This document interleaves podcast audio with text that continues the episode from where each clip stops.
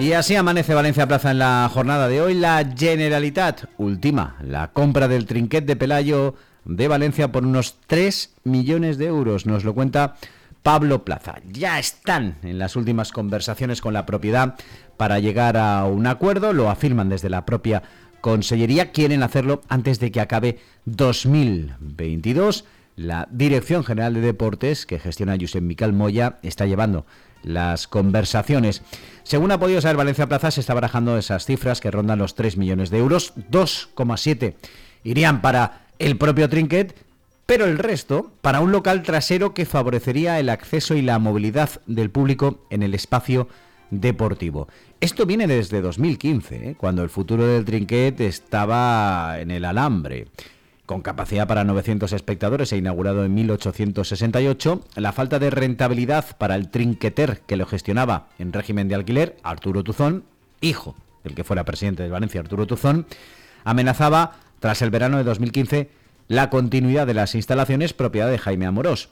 Se habló entonces de que el Consejo haría todos los esfuerzos entre Generalitat, Diputación y Ayuntamiento para acabar adquiriendo el espacio, pero ese debate se terminó cuando el empresario José Luis López alquiló el inmueble por 10 años por valor de 664.000 euros y pagó otros 112.000 por la licencia al inquilino del momento.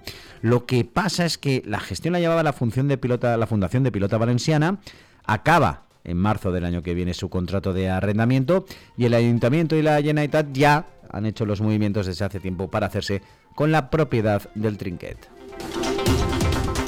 Marta Gozalvo nos hace un análisis de lo que ayer dio la jornada parlamentaria valenciana. PP, Compromiso y Unides Podem señalan a Ana Barceló por bloquear negociaciones en Les Corts. Incluso le afean que no existe interlocución ni en renovables ni en sucesiones. También se habla hoy después del desbloqueo de la tasa turística que finalmente será aprobada. Más cosas, Luis Torralba nos hace un resumen de la presentación de Mediolanum, la presentación de su nueva sede, la Comunidad Valenciana y Murcia, clave en el, en el despegue del negocio de Banco Mediolanum. Duplica el número de Family Bankers y el volumen de patrimonio bajo la gestión de Mediolanum. También se recoge hoy en Valencia Plaza la visita de Estado casi que hizo ayer Pedro Sánchez en, ese, en esa cumbre con Rumanía. Sánchez también tuvo un hueco para reunirse junto a Puig con el sector azulejero.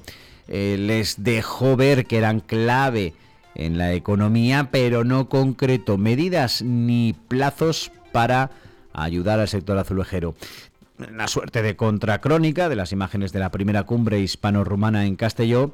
Roger Los Jews nos explica cómo la Moncloa se traslada por un día al auditorio de Castellón con el presidente del gobierno y con hasta seis ministros, Yolanda Díaz, el ministro de Exteriores, Margarita Robles, Luis Planas, Isabel Rodríguez y la ministra de Sanidad, Carolina Darias.